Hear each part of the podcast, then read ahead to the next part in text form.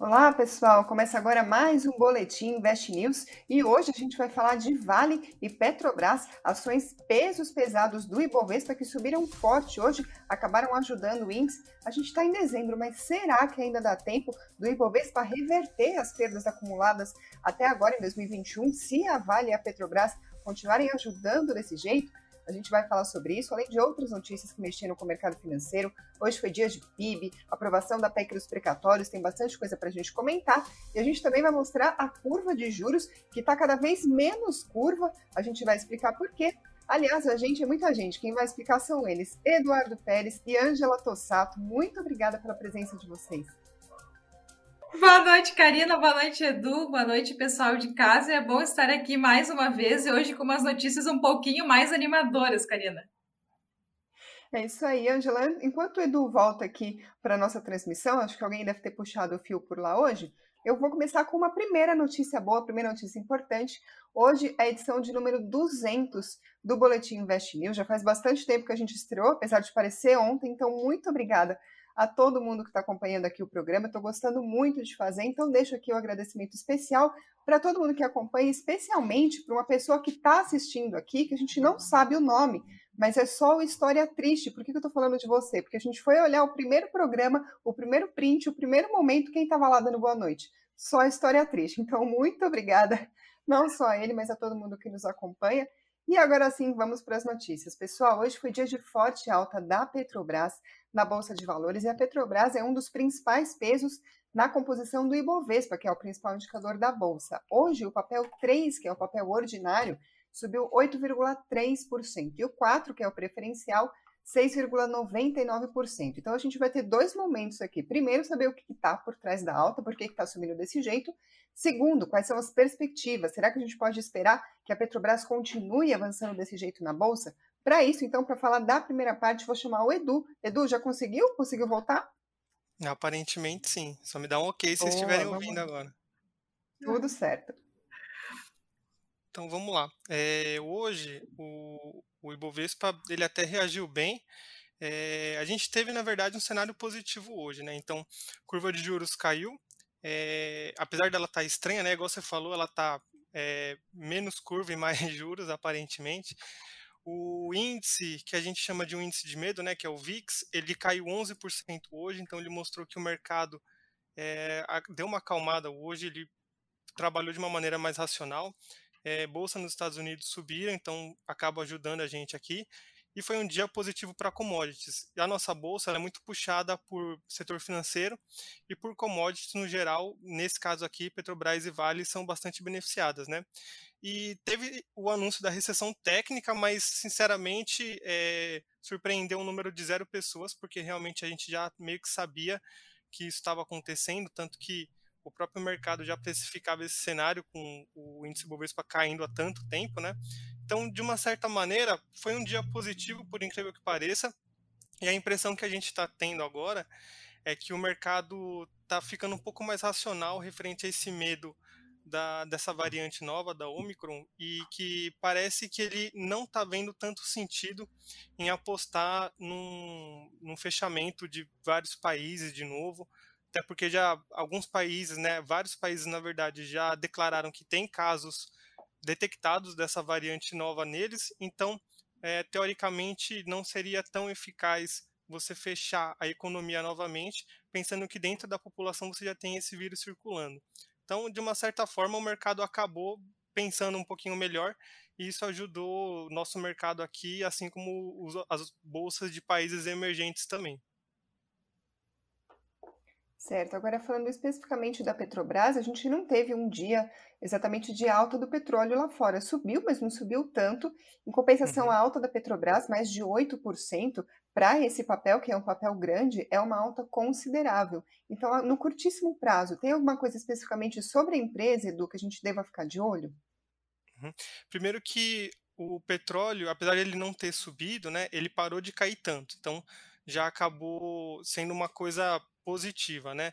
É, então seriam dois motivos. O primeiro é que o petróleo Brent teve esse comportamento mais estável. A Angela até vai poder mostrar no gráfico daqui a pouquinho. Apesar de que o resultado da reunião lá da OPEP+, né, que é o, como se fosse o, o clube dos países que exportam petróleo para o mundo, é, anunciou que o aumento de produção de barris de petróleo vai continuar em janeiro. Então, em tese, isso deveria jogar o preço do petróleo para baixo, porque é, você tem uma oferta maior de petróleo a partir de janeiro, mas não foi isso que a gente viu na prática.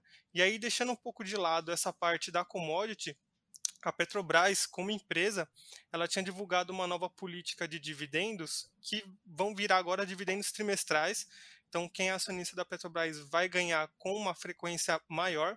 E segundo o próprio relatório aqui da, da UBS, é cerca de o dividend yield, que é aquela taxa de retorno que você tem através do pagamento de dividendo, para o acionista da Petrobras é, nos próximos anos pode chegar de 20% até 25%. Então, é um dividend yield muito expressivo, muito expressivo mesmo. E, inclusive, você teria ali, fazendo a conta do dividend yield, você tem um prazo de pagamento do que você gasta para comprar essa ação perto de 4 a 5 anos. Então, você compra uma ação hoje, se isso der tudo certo com esse dividend yield de 25%, você consegue em 4 anos ter o valor que você investiu devolvida através desse lucro. E a Petrobras é um caso específico que ela é uma empresa tão grande que ela não consegue crescer muito. Então, o que, que ela está fazendo? Ela está escolhendo os melhores negócios para ela manter e está pensando em fazer esses desinvestimentos em negócios mais arriscados e tudo mais. Quando isso acontece e ela vende, por exemplo, a participação em um poço de petróleo ou ela desiste de algum projeto, é, se ela vende essa parte do ativo que ela tem, essa venda do ativo acaba retornando para o acionista, ou pode retornar, né, não é garantido, mas pode retornar através do que eles chamam de lucro não recorrente. Então, além de você ter essa possibilidade de um yield de 25% só com base no lucro operacional, você ainda tem essa possibilidade de ter um yield mais gordo ainda, né, um retorno mais atrativo por conta de, dessa venda de participações, vendas de ativos. Então o mercado tá, tá gostando bastante do caminho que a Petrobras está tendo. É, inclusive, a gente consegue ver, uh, espero que a Angela coloque aqui no gráfico daqui a pouquinho, é, uma reação bem positiva. É um momento bom agora para a Petrobras. Lembrando que ela está na carteira de dividendos. O Murilo atualizou agora a carteira para o mês de dezembro. E tanto Vale como Petrobras são duas empresas que estão dentro da carteira. Ou seja, se vocês quiserem ver a tese atualizada de investimento é, pelos analistas aqui da, da Nuinvest, vocês podem conferir também no site do Invest News. É isso aí, pessoal. Vocês vão investnews.com.br. Lá em cima vai ter a parte carteiras. E aí vocês conferem todas as carteiras de ações recomendadas pelos analistas. Angela, tem pergunta para você, por exemplo, a Jennifer está querendo saber como está a Petrobras. E além dela, tem um monte de gente perguntando aqui se você é do Rio Grande do Sul ou do Paraná. Então, se você puder responder, por favor, essas duas dúvidas importantes do pessoal que está nos acompanhando. então, vou responder a primeira, né, que é a mais fácil. Gente, eu sou do Rio Grande do Sul. Então, eu nasci lá na fronteira com a Argentina e agora eu moro no centro do estado. Então, eu não sou paranaense, embora o sotaque seja muito parecido. Mas vamos lá, então, para o nosso gráfico da Petro. Vou colocar aqui na tela compartilhando com vocês. Então, hoje a Petro ficou ex-dividendos, gente. O que, que, é isso, né? Quando uh, a data com era ontem, então, né, para quem quer pegar os próximos dividendos que serão pagos no dia 15 de dezembro, ontem foi o último dia, então hoje é a data ex, tá, gente? Ex-dividendos e ex-JCP. Então, a gente vai ter uh, aproximadamente 13,25, né, por ação, sendo depositados na conta de vocês, né? Quem tem, quem tem Petro, né? Desde até ontem, no caso. Então, a gente vai cair esse dividendo, esse dividendo na, na conta de vocês. Mas então, o que, que significa, né? Ele apontou esse pontinho aqui no meu gráfico e, gente, né? Como nada dá, né, de graça para ninguém, né? Ninguém dá nada de graça. Uh, então, esse valor ele é abatido, tá, gente? Ele é descontado do valor de tela da ação. Então, por isso que a gente viu a Petro ontem também, né, próximo dos 30 reais e hoje está nos 28,36 novamente. Então, gente, aquela barreira da Petro, né, ela chega nos 30, paga dividendo, desce, né? Então, ela está indo de novo em direção aos 30. Só que agora, gente, a nossa referência aqui dos 27,04, que era resistência, hoje ela conseguiu ser rompida. Ontem a gente viu esse rompimento falso, né? Porque ela voltou no fim do dia a negociar abaixo dessa faixa de valores. E hoje sim, ela testou essa média mais curta aí voou, né? Foi lá nos 28,36 e fechou, né? Nos 28,36. E o que, que a gente tem agora para Petro, então? Antes nós víamos, né, o topo histórico da Petro, que é essa linhazinha verde que eu tenho aqui marcada no meu gráfico, que é a maior negociação do ativo até hoje, nós tínhamos ele lá na faixa dos 35 alguma coisa, né, ontem ainda, e hoje então, né, como entrou a data do ex-dividendo, esse valor foi descontado, então o topo histórico agora caiu para os 31,42.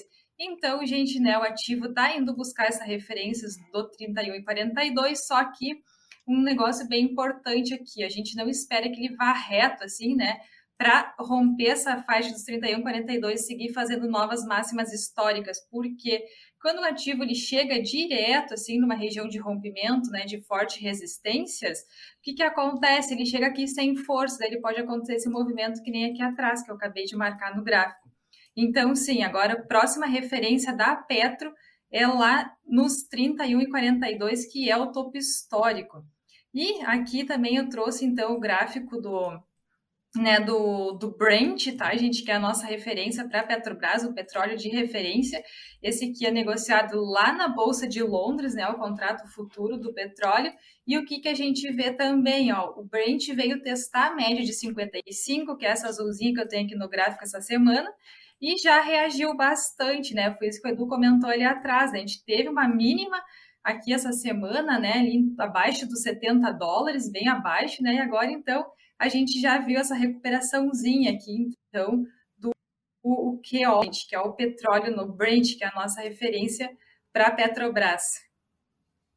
Angela, quando a gente compara o gráfico da ação da Petrobras e o gráfico do Brent, a gente consegue ver pelo menos alguma semelhança nas figuras? Eles costumam andar juntos? Olha, Karina, geralmente não, né? Porque a gente viu a, a, a, Petro vindo muito de lado nos últimos tempos. E a gente viu, então, o Brent subindo bastante.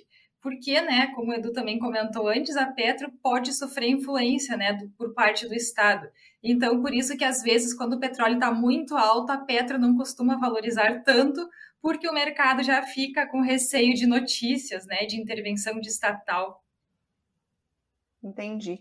Edu, a Ângela tocou nesse ponto. A gente teve também hoje uma notícia importante, eu vou falar daqui a pouquinho com mais detalhes, mas que foi a aprovação da PEC dos precatórios. Então, eu ouvi, por exemplo, ah, de alguns analistas, alguns comentários depois do fechamento, que a previsão, então, é que o cenário político deu uma acalmada, e isso deve, então, beneficiar empresas como a Petrobras. Está na conta também? Ah, com certeza. É, o mercado já vem trabalhando com essa possibilidade da PEC aprovada, não tem nenhuma surpresa, mas vale o que a gente vem ressaltando que é, é com os valores atuais de furo de teto de gastos, o mercado meio que já precificou no risco ali de se investir no Brasil. Se aparecer novos, uh, novos valores por fora, se aparecerem novas propostas dentro da PEC ou propostas políticas ali visando o ano de eleição, aí o mercado vai, deve sentir uh, novamente aí a pancada negativa para o índice. Pessoal, vamos falar de Vale então. Assim como a Petrobras também subiu bastante hoje, considerando o tamanho do papel, e ajudou também o Ibovespa alta hoje, foi de 4,64%. Vou repetir a pergunta então para vocês: o que está por trás dessa alta e ela pode continuar? Para Vale, é, eu acredito que sim. É, a gente vinha acompanhando o comportamento da Vale nos últimos dias, né, nas últimas semanas, nos últimos meses, e inclusive vem sido defendido por, por vários analistas de que a Vale é uma empresa é, excelente, que ela continua com fundamentos é, muito interessantes, então é, uma empresa que a gente vem monitorando bem, e o que animou o mercado em relação a ela é que as expectativas ali para produção para 2021 e 2022 é, aumentaram. Então, o mercado entendeu que a Vale está com intenção de fazer, é, de aumentar a capacidade de extração né, e produção de minério. Então, de uma certa forma, o mercado vê que se a empresa está fazendo esse investimento para aumentar a produção, é porque isso vai ser traduzido lá na frente em uma produção maior que vai ser, é, vai significar um lucro maior e aí também a Vale já é também um caso de empresa grande que não tem tanto espaço para crescer, então ela acaba pagando bastante dividendo. Então, para o investidor, isso acaba sendo bom. É, você tem também a questão do contrato do minério futuro, é, na China, nos Estados Unidos, que tiveram alta. Então, isso também acaba ajudando, né? É, e também o mercado está com uma expectativa positiva para a demanda de minério no comecinho, na verdade o comecinho não, seria para todo mês de dezembro, para esse finalzinho de ano, é, você teve uma questão de desabastecimento lá na China referente a minério de ferro, que acabou atrapalhando o, as previsões do mercado, mas aparentemente tudo indica que lá na China eles estão conseguindo é, retomar os níveis ali de minério para conseguir, enfim, produzir bens e serviços, e isso deve demandar é, maior minério e, claro, a Vale acaba sendo muito beneficiada por isso. Então você tem também esses dois fatores, uma empresa grande que provavelmente vai pagar bons dividendos e também um cenário, mesmo que seja de curto prazo, é um cenário mais positivo e aí o mercado acaba entendendo isso também. Angela, com essa alta de mais de 4% de hoje, o papel da Vale está se aproximando também de algum ponto importante, assim como a Petrobras? Sim, Karina, está no ponto de resistência também e virando a média de 9 para cima, que é a média mais curta que nós temos no gráfico. Então, sim, a Vale já está fazendo aquele movimento um pouquinho mais altista, pelo menos para o curto prazo, que é quando a gente tem a média de 9 ascendente. Então, o que, que acontece agora aqui, né, com o nosso papel da Vale? Conforme ele for subindo e fazendo regressões até a média de 9, agora sim a gente vai poder ver aqueles setupzinhos mais compradores a favor deste ciclo, né, que a gente leva em consideração a média de 9. Então, sim, temos boas perspectivas agora com a Vale, fechou na máxima hoje também, só que esse ponto aqui do 74,63 seria bem interessante se ela fechasse muito próximo amanhã, que ela não chegasse nesse ponto aqui, por exemplo, aqui atrás, né, e uh, fizesse novamente essa correção mais longa, porque essa média de 55 e essa aqui de 200 aqui de cima, elas são médias mais fortes, porque elas são médias mais longas. Então, elas costumam ser suporte quando o preço está e resistência quando ele está vindo de baixo. Então, o próximo preço de parada da Vale agora está bem próximo, pode ser esse 7463, fechando acima desse patamar de preços, daí sim a gente pode ver a Vale vindo no movimento um pouquinho mais uh, forte até esses 81 e 26. Então temos também aqui pelo prazo um pouquinho maior, eu vou colocar no gráfico para vocês, que é o semanal, tem um movimento bem interessante aqui. Então, no semanal, ele está virando a média de 9 para cima, por enquanto. Tá, a gente está fazendo esse movimento. Então, o que, que a gente espera aqui é que pelo menos amanhã feche no 0 a 0, porque daí sim a gente já vai ter um setupzinho mais comprador para Vale, uh, possivelmente em direção a esse 7,9 aqui, mais um pouquinho mais rápido. E como o Edu comentou também do gráfico, né, do, do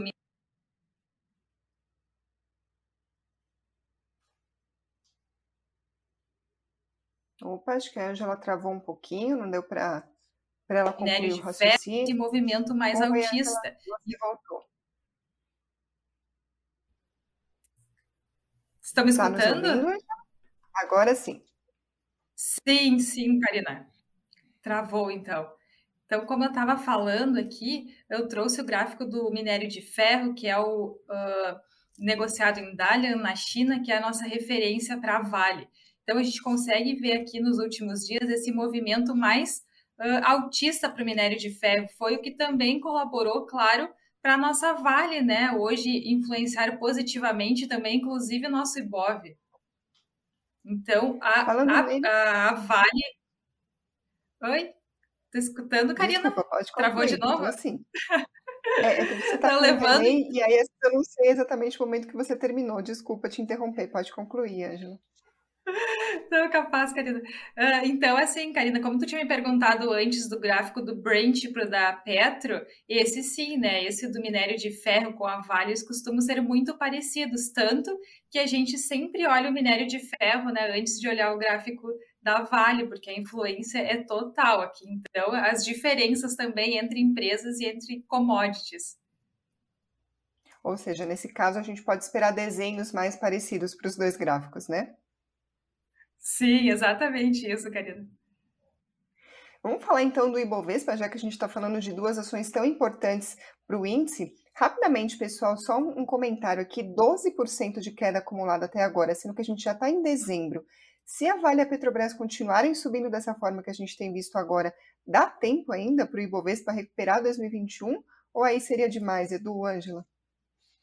Oh, eu vou falar meu palpite aqui, mas assim, é, é, bem mais complicado dar esse tipo de chute no comecinho do ano, né? Como que vai encerrar o ano.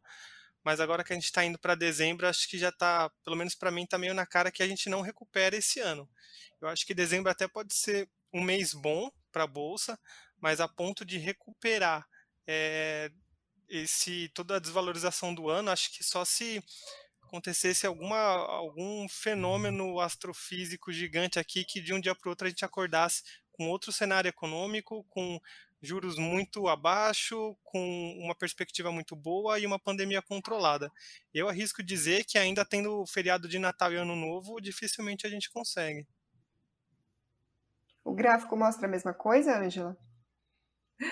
É, mais ou menos assim, Karina. Então, eu só vou comentar com vocês aqui, né, que conforme a gente teve essa alta hoje da Petra e da Vale, né, bem importante para o nosso, pro nosso IBOV. Então, era 5 da tarde, nosso IBOV estava sendo puxado 1.380 pontos só por causa da Petro e da Vale. Então, gente, se a gente tomar Petro, Vale e os bancos, né, o nosso financial, a gente tem 55% do peso do IBOV. Então, sim, que nem o Edu comentou há pouco, teria que acontecer algo extremamente, né, uma pernada muito forte de alta na Vale, na Petro e nos bancos. Aí a gente poderia ter uma reversão. Caso contrário, acho que é pouco possível também. Então, eu vou colocar o gráfico aqui na tela. E como eu comentei na semana passada aqui, eu estava esperando até o nosso IBOV vir em direção, né, esses 109 mil pontos, acho que foi o que eu falei na live. E aí, para a gente ver o quanto as notícias importam, né, e impactam no gráfico. Então, na sexta-feira, a gente amanheceu com um dia, né, vermelho no mundo inteiro, né, todas as bolsas em baixa, aquele pânico por causa da nova variante do Covid. E a gente teve, então, né, o teste na mínima do ano na sexta passada. Então, para vocês verem que de uma quinta de noite para uma sexta, gente, muda tudo, né? Pode mudar todo o cenário. Só que hoje também tivemos, então, essa alta expressiva aqui do nosso Ibov, foi muito importante porque pelo menos agora ele fechou também acima da média de 9, uh, fechou acima da média de 9, né? A média de 9 ficou ascendente. Tivemos um candle de força compradora muito forte hoje, porque ele abriu na mínima e fechou na máxima do movimento. O que, que a gente espera então agora? Eu esperaria, então, para os próximos dias, né, esse movimento um pouquinho mais altista, levando em consideração hoje o Ibov lá em torno de 108 mil pontos, que aí chega naquele ponto que eu comentei da Vale ali atrás, que é a média de 55. Então, possivelmente, né, o nosso Ibov pode fazer esse mesmo movimento, né, chegar próximo dessa média e talvez realizar novamente, mas nem tanto, né, não que nenhum movimento que a gente viu aqui atrás. Então, para o nosso Ibov aqui está um pouquinho mais positivo por enquanto, Karina.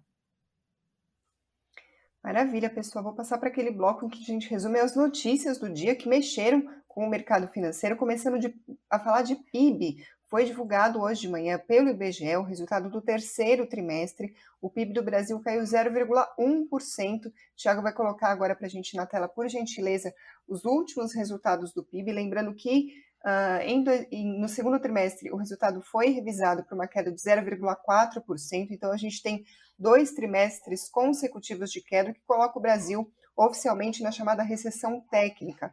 Agora, falando do que, que puxou o resultado, que veio, na verdade, um pouquinho abaixo do que o mercado estava esperando, mas não foi uma distância tão grande das uh, projeções, mas a gente tem sim uma diferença nos setores. A gente teve uma forte queda do setor de agro, da agropecuária, caiu 8%, a gente pode ver aí também na imagem que está na tela, enquanto isso, serviços subiu 1,1% e a indústria ficou estável. Isso é do lado da oferta, mas tem uma outra forma de a gente avaliar o PIB, que é o lado da demanda. A gente teve uma alta de 0,9% do consumo das famílias e 0,8% do, consumo do governo. Investimentos caiu 0,1%, importações 8,3%, exportações 9,8%. O que chama atenção desse dado é a contribuição do consumo das famílias, 0,9%, é uma das principais uh, composições do peso do PIB. A gente estava falando Vale e, e Petrobras na composição do Ibovespa, que vale o mesmo raciocínio. O consumo das famílias pesa bastante no PIB e é por isso que o mercado agora está olhando para frente, porque a gente tem inflação em alta, juros subindo, então o consumo das famílias é sim um ponto de alerta, está todo mundo de olho para saber o que, que vai acontecer com esse indicador.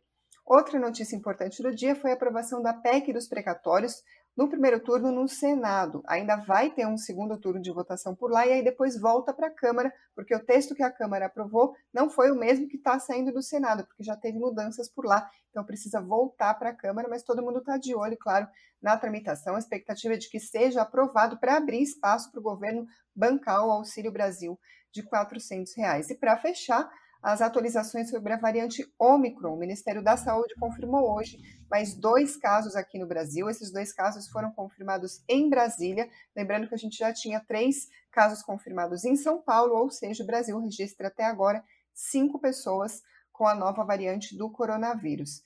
Nesse cenário, hoje a gente teve o dólar em queda de 0,21% a R$ 5,65. E o Ibovespa hoje subiu 3,66% aos 104.466 pontos. Vou passar agora para os destaques do Ibovespa no pregão de hoje.